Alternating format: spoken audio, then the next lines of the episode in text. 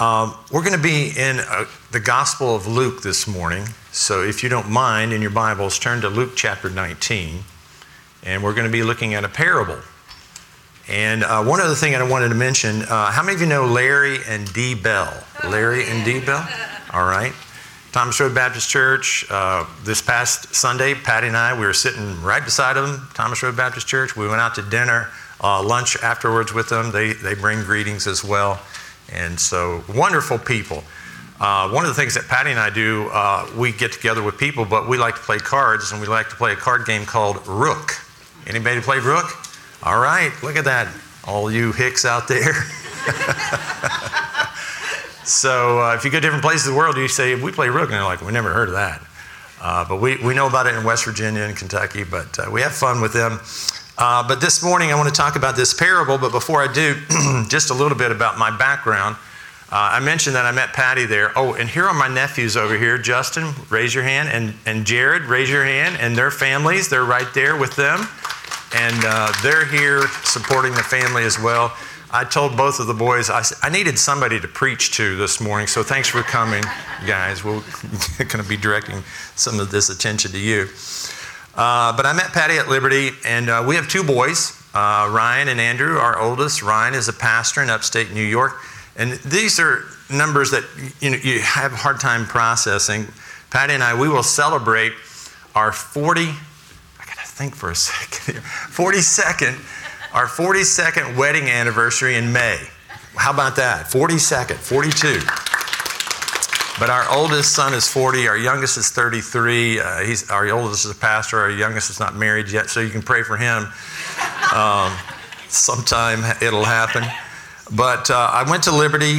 I met uh, some people there. Uh, wonderful spiritual environment uh, at Liberty at the time. My RA was Dave Earley. And uh, we got together and then we started talking about what are we going to do once we graduate. And we said, well, let's go start a church together. And we started looking around the map, where to go. And he was from Ohio. You know what I'm saying? He was from Ohio. And uh, we ended up going to Columbus, Ohio, uh, a little subdivision of, outside of Columbus called Gahanna. It's where the airport is, if you've ever flown out of there. And I was there for 18 years, two years in preparation, so 20 years total in a church plant. And I was the Christian education pastor. I was the discipleship pastor, the small group pastor, uh, assimilation pastor. We wore a bunch of different hats there. Church really grew very quickly. Uh, we were about 2,300 people whenever I left. And I travel a little bit. Uh, this week I'll be in Indianapolis at a church. I'll be uh, another church in Orville. Uh, just two weeks ago, I was in a church in Pittsburgh.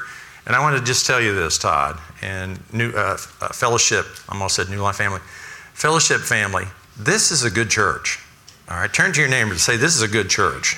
It is. It's a good church. I've been around a little bit. This is a good church. Uh, so, yeah, give yourselves a hand there. uh, and you know what? The facilities that you have here, the team that you have here, I got to spend some time with them. Uh, but then the Lord, after 20 years, I wrote out my second half life purpose statement, and that was to be a multiplier of multipliers and the Lord led me uh, to Liberty University. And I've been there for 20 years. Uh, but uh, the time that I've been there, I've also been an associate pastor at Thomas Road Baptist Church. With I worked with Dr. Jerry Falwell for a while, and now with Jonathan.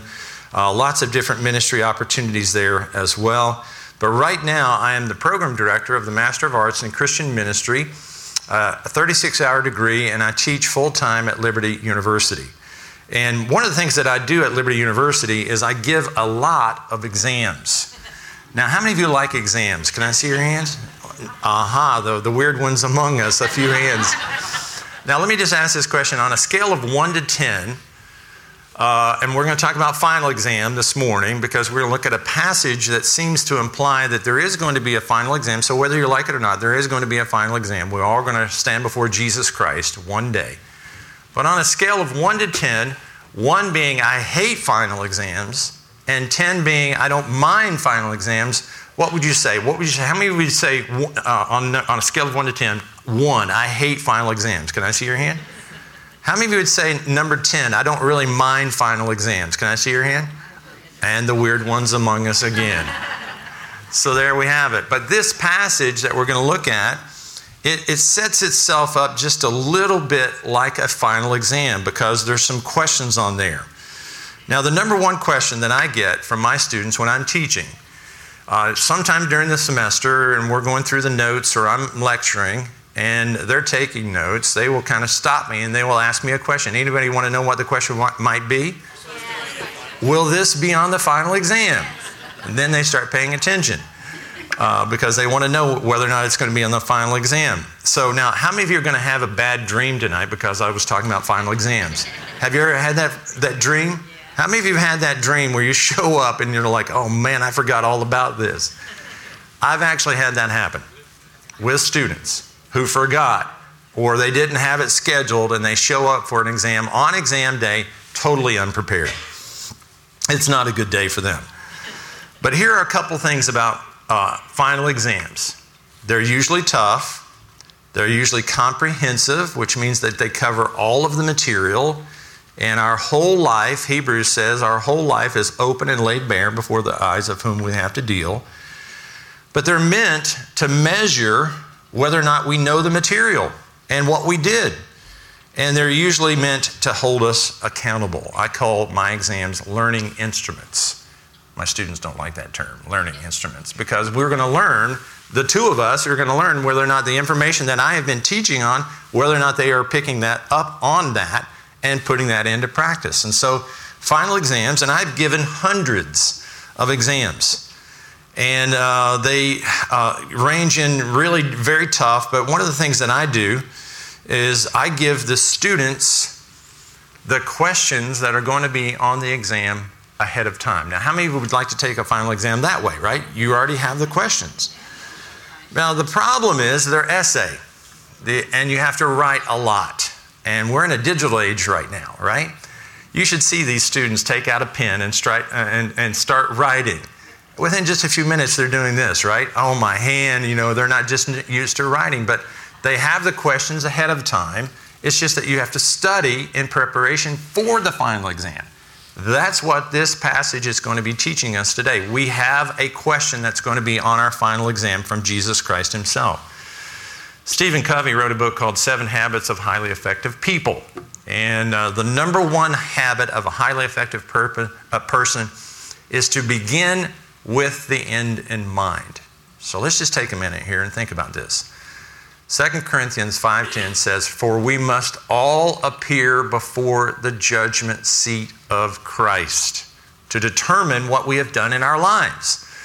Now, for the believer, we're secure we know that we, uh, Romans 8, nothing will separate us from the love of Christ. But also for the believer, we'll look at a passage, a correlate uh, passage, correlation passage here this morning that says that we're going to be judged on what we have done, though. And so we want to be able to stand before Jesus and give an account. Now, as we look at this passage, and we're going to be in Luke 19, verse 11, but as we look at this passage, it's a parable and what I want you to do is if you have a concordance, I've got one. This is a, uh, one of the bigger Bibles that I carry. But in the back of the Bible, we call it the back of the book, there's a concordance, and maybe you have this, maybe you don't, but I, mine does. Uh, it talks about parables. There are about 30 different parables in the New Testament. And these parables are designed to teach us something about life in the kingdom they're designed to teach us about the king, and they're also designed to teach us about what we are supposed to do as servants. And so, as we look at these parables, and I'm going to take my glasses out at this point uh, because I am a professor, uh, there are parables about the sower, the tares, the mustard seed, the leaven, the hidden treasure. If you remember these, the pearl of great price, the dragnet, the unmerciful servant labors in the vineyard, the two sons, the wicked husband, the ten virgins, the talents, and this is similar to that one. But all these parables have characters, objects, and events. And as we look at this parable in Luke 19, we're going to figure uh, uh, about the characters, object, objects, and events. Now, this parable in, in Luke 19 is similar to the parable in Matthew 25. The, the parable in Matthew 25 is called the parable of the talents. And they're similar, but there are some things that are not the same. In the parable of the talents, they're, they're given differing amounts, They're giving five talents and three talents and one talent. In this parable, all the servants are given one mina. And that shows us that everybody has one thing to give to the Lord. Uh, and so, as we look at these similarities and, and dissimilarities, there, we also see that there's different amounts. In the parable of the talents, a talent is, a, is worth about $500,000. And so, if you had five talents, that's about $2.5 million. Now, when I was, uh, I've preached on this passage before a few years ago, I, I looked it up, and the talent was worth about $360,000, but now it's worth $500,000. So we've got Biden economics going on here, don't we? this inflation thing that's taken. So it's worth about, if you had five, $2.5 million.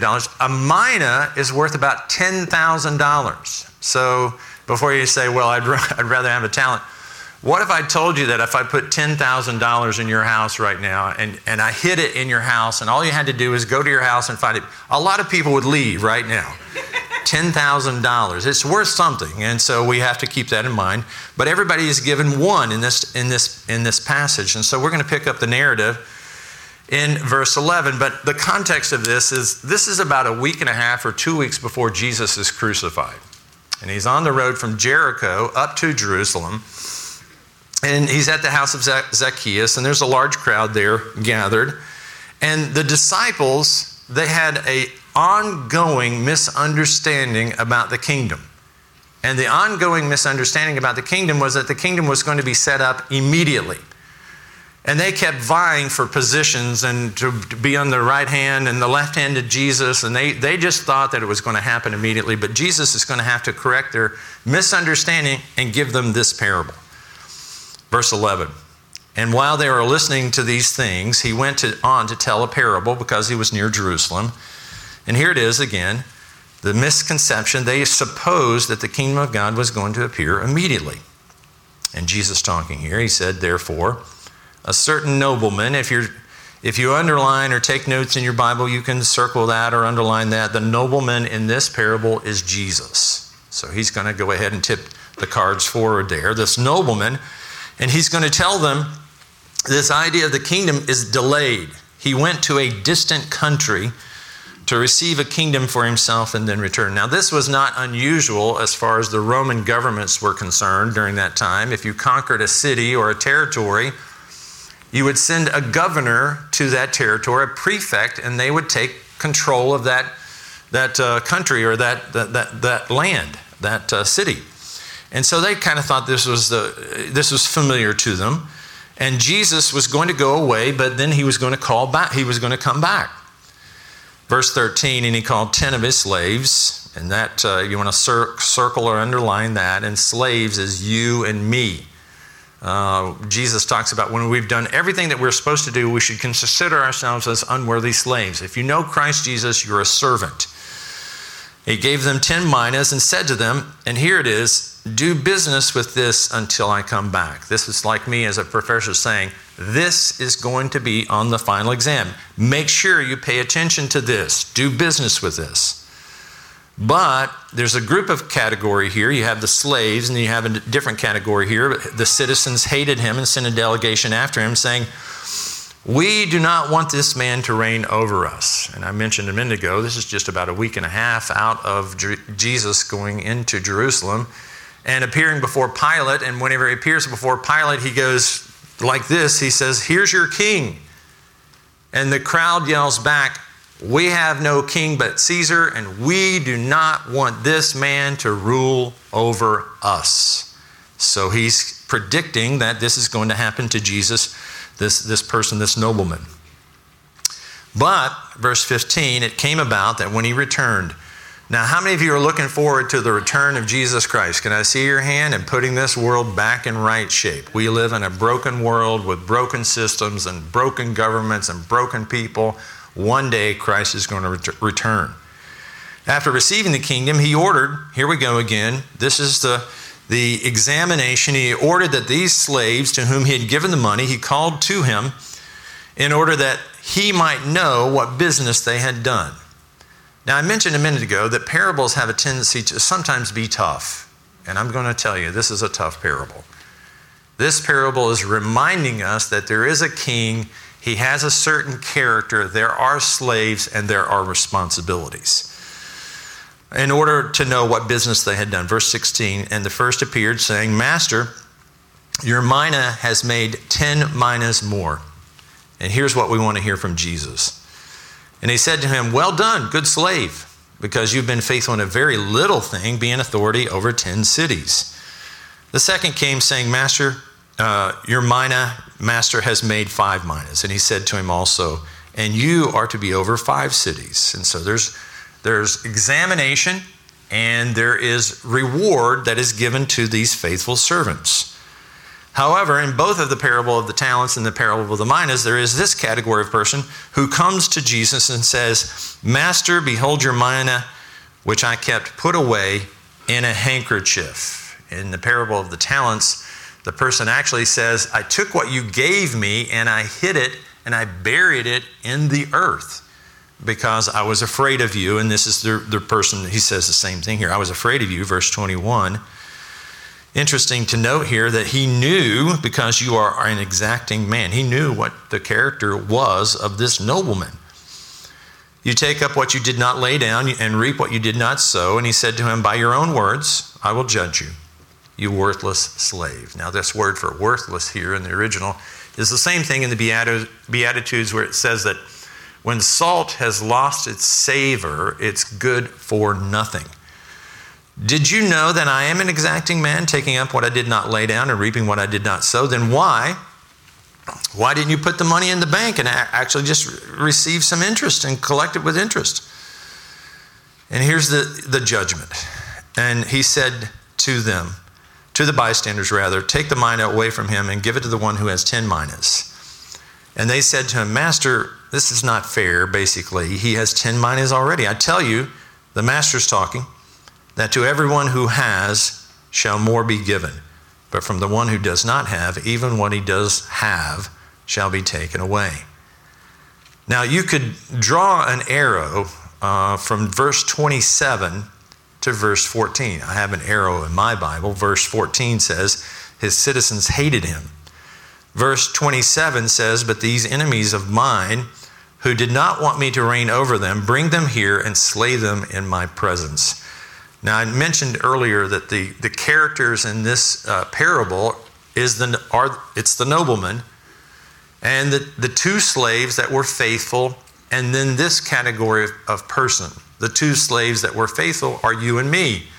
And we have responsibilities, and we're going to use those uh, time and talent and, and opportunities and gifts that we have to be faithful and serve the Lord. But this category of people is probably a category of person, a person that doesn't know Christ because the judgment, the punishment is to bring them here in my presence in Matthew 25 is, is to cast them out into uh, utter darkness.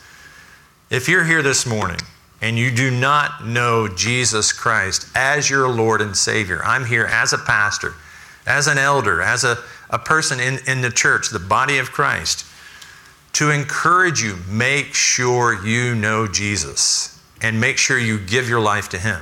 It's that important. The king is returning. That's the first thing that I want to talk a little bit about. But as we get into the notes this morning, take your notes out, uh, if you will. And there's seven things that I wanted to talk about this morning, and you can fill in the blanks as we go along here. And I think there's going to be a PowerPoint up there. Yes, very good. Here are some lessons that we can learn.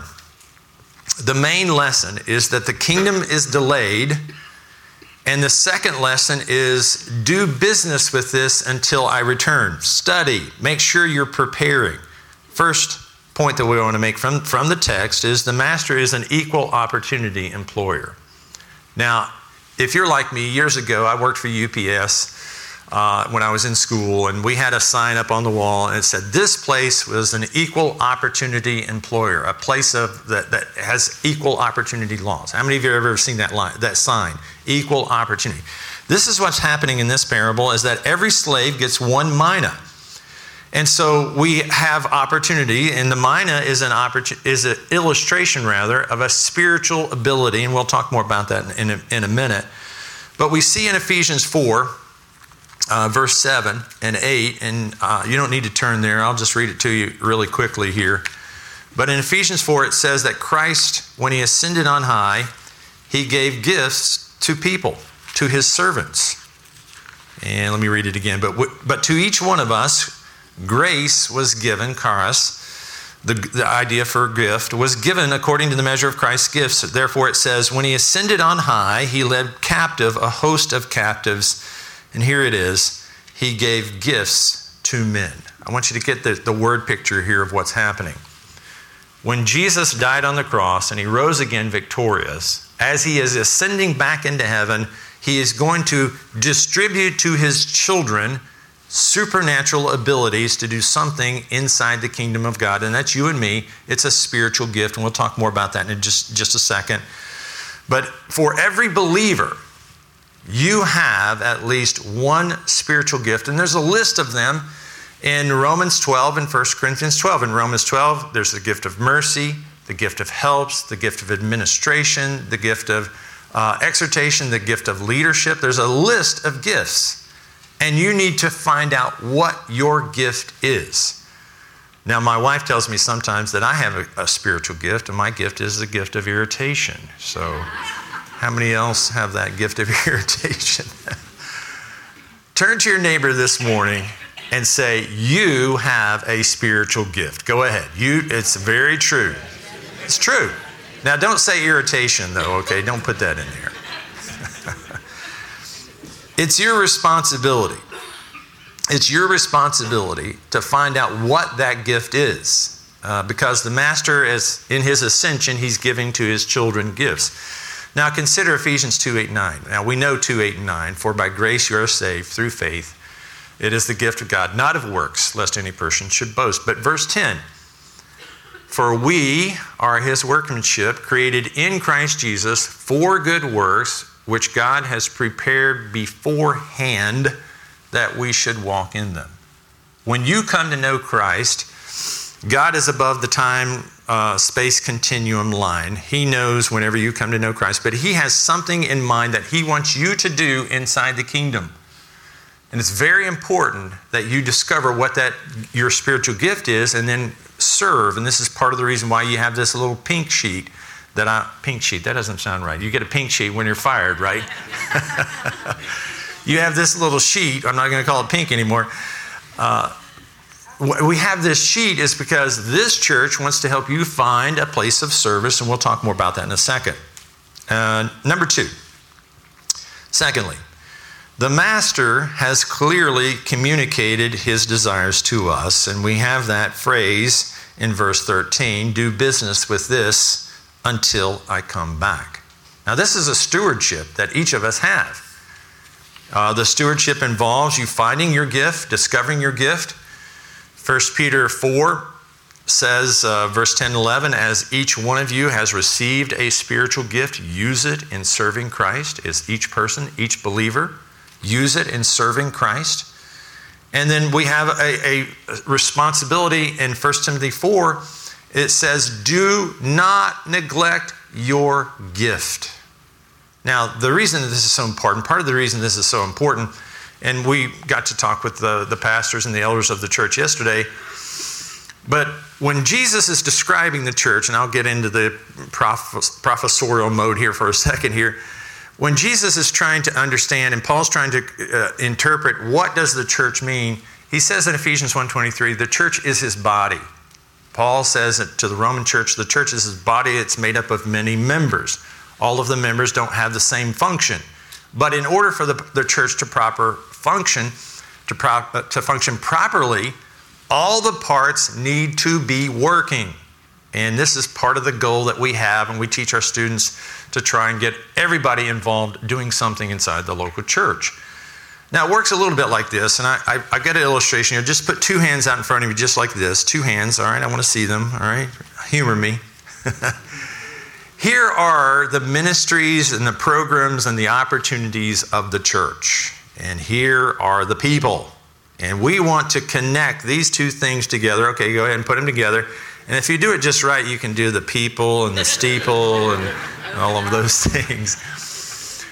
But what ends up happening is this church cannot function properly without the, the functioning of each individual part. Let me add, put it to you this way How many of you want all the parts of your body working? Can I see your hand? Amen. Well, there we have it. The church is the body of Christ. All the parts need to be working. You need to be using your spiritual gift. And they talk about that. Paul talks about that in Ephesians chapter 4. That when what ends up happening in verse 16 of Ephesians 4, it says, From whom the whole body, being fitted together and held together by that which every joint supplies, according to the proper working of each individual part, causes the growth of the body up of itself in love. When each part is doing its job, the body of Christ functions properly. It's very important that you discover your spiritual gift and use your spiritual gift. Thirdly, though, in this parable, and I've already talked about this a little bit, and I'll use it in a, in a, a, a dual sense here. The, the master servants reject his authority, reject his authority, and do not obey his mandate. Verse 14 says, We do not want this man to reign over us. Now, as I mentioned, this is probably the unbeliever, but in many Christians' lives, and this was true in my life when I was growing up, I got saved when I was nine. Little country church, uh, Mingo County. I was talking with a, a, gentleman in the back back here, and when I mentioned Mingo, Mingo County, he's like, "Oh, that's a rough part of their territory down down down, down there." For some reason, he's got that reputation. I got saved at Parsley Bottom Free Will Baptist Church, nine years old, and was baptized. But during my high school years, I strayed from the Lord, and I did not want Jesus to reign, to rule. I wanted to go where I wanted to go. I wanted to have my friends. I wanted to go to college where I wanted to go to school. And I was rejecting his authority, but I was, I was saved. And so one night I was at Marshall University uh, any Marshall University people in here? There we go. I see that wave back there. We're pretty much mountaineers up here, aren't we? Mountaineers. Marshall and uh, somebody from Campus Crusade knocked on my dorm room, and they were sharing the gospel with me. And I told them, I'm a believer. I don't look like one. I don't act like one, and I'm not talking like one, and I'm ashamed to admit it. But they shared the gospel with me. They prayed for me. That night, I looked up at the ceiling and I, I made a foxhole prayer to God. I said, God, if you let me get out of this mess that I've put myself into by not following you, when I go home for the semester, I'll give my life to you. I, will surrender. So that's exactly what happened. I go home for Christmas break. My mom, godly mother that she is, I got to stay away from that for a second. What would we do without her, a godly mother?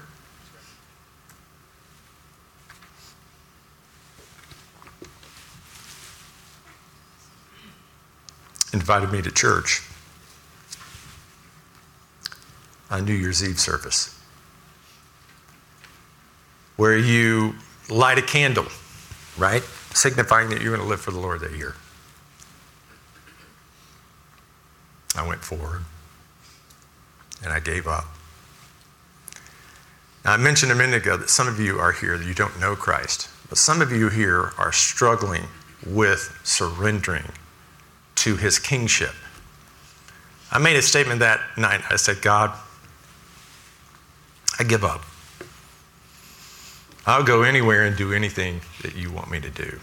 And that is the exact language of a slave, of a servant. And that is expected from each one of us. Romans 12, 1 and 2 puts it this way I beseech you, therefore, brethren, by the mercies of God, that you present your bodies a living sacrifice which is your spiritual service of worship. Do not be conformed to this world, but be transformed by the renewing of your mind, so that you may experience the good and acceptable and perfect will of God. Up until that time, 16, 17, 18 years, 19 years old, I was miserable. And so when I surrendered to God, uh, that was when my life changed. I yielded to the the authority of the king. I stopped saying, I do not want this man to rule over me. Don't be in that category. Don't be in the category of rejecting Jesus as, as Lord and Savior, but don't be in the category of rejecting his leadership in your life. Fourthly, we see from this parable the master is returning one day, and he will call us into account that he might know, verse 15 says, that he might know what business they had done. And I'll project something up here. Yeah. Looking at our world today, you know, Jesus said that he was going to go on a long journey. All right, so it's been 2,000 years, and looking at this, there are things that are occurring right now. And Hebrews uh, 10 says that we should encourage one another, and all the more, get this next phrase, as you see the day approaching. Uh, turn to your neighbor and say, as you see the day approaching. All right? We can see it. Israel's in the land, 1948, 1967. They uh, occupied Jerusalem and they've got part of the Temple Mount, which they have to have in order to have the temple sacrifices. We'll see how that plays out. We know what happened uh, just a, a, little while ago, surrounded by enemies. Uh, uh, they, they want to destroy the nation of Israel. And you, you think about this, this unnatural uh, hatred of the Jewish people that has existed for thousands of years. And we know why that is because Satan wants to crush the people of God. And so we see that surrounded by enemies, persecution of Israel and Jewish people is increasing, wars and rumors of wars. I mean, we got Ukraine and, and Russia and China and Taiwan. Everybody nod your head like this. These are all things that are going on that's predicted in Matthew 24. Famines. We just went through this whole thing with the pandemic, right? If you remember that about the supply chain and how that ships were out in the ocean. We couldn't get them in, and, and you know the grocery stores, plagues. We just went through the coronavirus, and, and, and if you do a little bit of reading about gain of function research, there's a virus right now that is 15 times more deadly than the coronavirus. And they're doing gain of function research on it, and why, I cannot figure that out. Except to understand that in the book of Revelation, there are plagues that are going to be loosed upon the earth that's going to kill one third of humanity. It already exists. So let's be ready. Deadly plagues, push for a one world government. I, I, read, I have a tendency to read too much, but there's something called the 2030 Agenda, a reset. Have you heard about the Great Reset? People are working on it right now to do away with the governments and so forth. One world currency uh, vaccination passports, worldwide travel, worldwide communication. And this is an interesting one that's popped up recently, right? UFOs. I thought we weren't supposed to believe in UFOs, and they're like, yeah, it happens. Meh. Figure it out. I don't know. Increased godlessness, and uh, Russia and China potentially gaining, uh, joining forces rather. And here's the point here from this the master has, has been on a long journey. It's been 2,000 years. When we can see these things, encourage one another all the more as you see these things happening. We were, we were talking last night. You realize that the, the uh, wise people in the time of Jesus, they knew when Jesus was coming the first time. We can look and see some of the signs of, uh, of his nearness coming the second time. Fifthly, the Master expects us to be fruitful. Here's the answer one mina has made 10 minas more. And so we see this in verses 16 through 19. The first appeared saying, Master, your mina has made 10 minas more. And here's what we want to hear Well done, good slave, because you've been faithful in a very little thing, be an authority. There will be rewards gained and rewards lost. If you have your Bible, uh, you do, but turn over to 1 Corinthians for a minute there. We'll, we'll, we'll take a look at another passage that I mentioned to you earlier, but in 1 Corinthians 3, I want to read a section to you to help you understand that the Master expects us to be fruitful. And we're going to look at this in 1 Corinthians 3 here in just a second here. As we're being fruitful, though, Uh, that what God wants us to do, there's a progression in our development.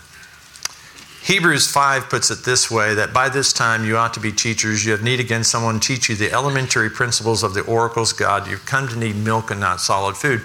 God wants you to grow up in all aspects into Him. Ephesians 4 says, that we are to grow up in all aspects into Him. Turn to your neighbor again this morning. This is a professor thing here that we do.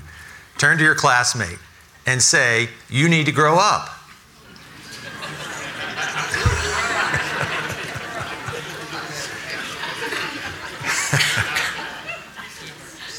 Some of you are taking too much joy in saying you need to grow up.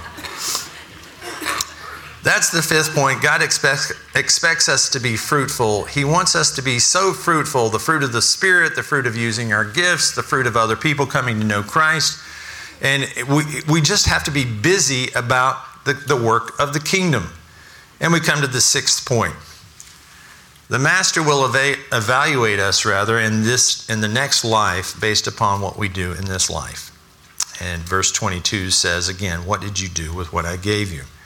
I've already quoted 2 Corinthians 5:10 for we must all be, appear before the judgment seat of Christ. But we see this passage back to 1 Corinthians 3. We see a passage verse 12 for, says for if now if any man builds upon the foundation with gold, silver, precious stone, wood, hay, this person has been busy. Each man's work will become evident, for the day will show it because it is to be revealed with fire. And the fire itself will test the quality of each man's work. If any man's work which he has built upon it remains, he will receive, he shall receive a reward. If any man's work is burned up, he shall suffer loss. This means that when the king returns, we're going to be called into account. And if we have been faithful in using what he has given to us, we will receive rewards. And there's a whole bunch of teachings as far as rewards are in heaven and the crowns, and we're not going to spend the time to go into that. But also, rewards will be lost. C.T. Studd said this Only one life to live, twill soon be past. Only what's done for Christ will last. And as I said, this is a tough parable. Now, the seventh point is that the master will not accept weak excuses. Now, because he says, I'm an exacting man. And in, in first, in a little bit later in 1 Corinthians, it says that we'll be, we're going to be judged for every idle word. Now, whenever I give a final exam, or an exam, I won't say final, but that's a little unexcus- inexcusable. But sometimes when I give an exam, the person might come in and go, Oh, no, I forgot all about that as a professor, I will take a, a, look at their circumstances. They might have been busy, they have had illness in their family or whatever, and I, I will go, This is me. I'll go, That's okay. We can work it out. Uh, just take it in two days from now, study a little bit harder. That's not what this parable teaches. This parable says that he is an exacting man, and we can't escape this final exam. And so, whenever we think about this, we all have certain things that are given to us by God. All of us have the same amount of time. We have 168 hours in a week, 24 hours a day. And as far as the life in the kingdom is concerned, is, is how are you investing? How are you using that 168 hours in a week? I want, I want to challenge you with this. Spend your time in the kingdom. Spend your time working for the king. Get involved. Get in, involved.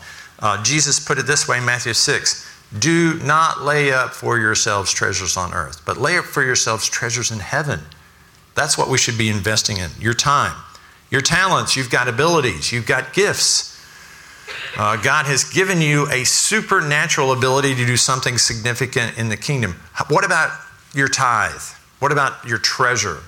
Time, talent, treasure. You should be tithing. My wife and I, we could just tell you early on in our marriage, we made a commitment to, to tithe, to give 10%. And God has blessed us beyond all that we could ask or think. It's amazing uh, the blessings of God, but you should do it anyway. And your testimony, you should share your story with your friends and your neighbors and uh, associates and classmates. Share what God has done. And then in 1 Corinthians 4, verse 2, it says that a steward needs to be found busy in the Lord's work. As I said to you that as we began this, this morning, parables are meant to teach us about life in the kingdom and the attitude and the character of the king, but it's also it's meant to teach us about our responsibilities right here, right now. This parable teaches that the kingdom has been delayed. The king is going to return one day, but in the interim time period, he gives to his servants, each one of us as believers, he gives us abilities and time and talent and treasure. We should be actively involved in that. And this is where I want to take you out. I want you to take this piece of paper out. It's not a pink sheet, so we're not going to call it a pink sheet anymore. I want you to take this sheet of paper out, and these are some of the opportunities that this church, the body of Christ, has. And we'll, I'm just going to do this. Look at me for a second here. This is the people in the church. These are the ministries and the opportunities that this church has for you to get connected somewhere. And here's what I would like to do I want to ask you to do this. This is as a favor to me. I want you to identify where you might, M I G H T, you might be willing to serve. Okay? And with a number one, I might be willing to serve here. Number one, I'd like to, this is my first choice. Number two, and number three. And maybe you already are serving, and that's great, man. We love servants uh, in, the, in the kingdom. I tell people all the time if you're in the nursery and, and preschool area and you're serving there, there are treasures in heaven. I believe you're going to get a big old crown because it's not my gift, that's for sure. But if you have the gift of mercy or helps or teaching or exhortation or administration or leadership, look this, this list over and say, I might be willing to help out there. And in a minute, Todd is going to come forward and we're going to collect these. And so, what I want you to try and do is identify as a servant where you might be willing to serve King Jesus. Is that, is that fair? Let's, let's nod our head like this. Is that, do you understand what I'm saying? All right, let's do that. And here's, uh, as I close this morning, this is a little bit like a call in the book of Acts. It's called the Macedonian calls, like, come over here and help us. This is the fellowship Bible call. Come over and help us. Get involved. Three questions for you as I close. How can you pre- prepare for your final exam? That is by getting involved and getting busy right now. The answer is if you don't know Christ as your Lord and Savior, ask Jesus to come into your heart your life, forgive you of your sin. Turn your life over to Him. Admit your sins. Believe in Jesus. Call upon Jesus. Commit your life to Him. That's the first step. Secondly, maybe you're like me. You are like, mm, God, I don't want you, as a 19 year old, I don't really want you in charge. Maybe you just need to surrender. And thirdly, is maybe you just need to look at yourself as a servant inside the kingdom and you've got responsibilities. And so, if you will, I'm going to ask the ushers to come forward uh, at this time, and we're going to pass the plates around. You can fold it, but I want you to put your name on it, phone number. Somehow we can get in touch with you and uh, come forward at this time, and we're going to take a little offering. And as we do that, here's, here's, here's part of the offering. Romans 12, 1 and 2 says, I beseech you, therefore, brethren, by the mercies of God, that you present, hang on a second, We'll pass those in just a second. That you present your bodies as a living sacrifice, which is your spiritual service of worship. Sometimes we talk about worship. What is worship? Worship is offering up all that you are, all that you have, all of your abilities, all of your talents. You're offering it up to the King of Kings. Let me uh, pray for us right now, and then we'll, we'll uh, conclude the service. Father, thank you for the passage of this parable Thank you for the King. Thank you for what it teaches us about life in the kingdom. And I pray for each servant here today, every one of us, God, that you would take us, take what we have to offer, and bless it. And God, we know you love the church. You love this church. And you want to see this church become the visible hands and feet of Jesus on this earth right now. But we know that it requires every person submitting and surrendering to you and saying, God, here I am. Take me and use me for the kingdom. And that's what we pray in Jesus' name. Amen.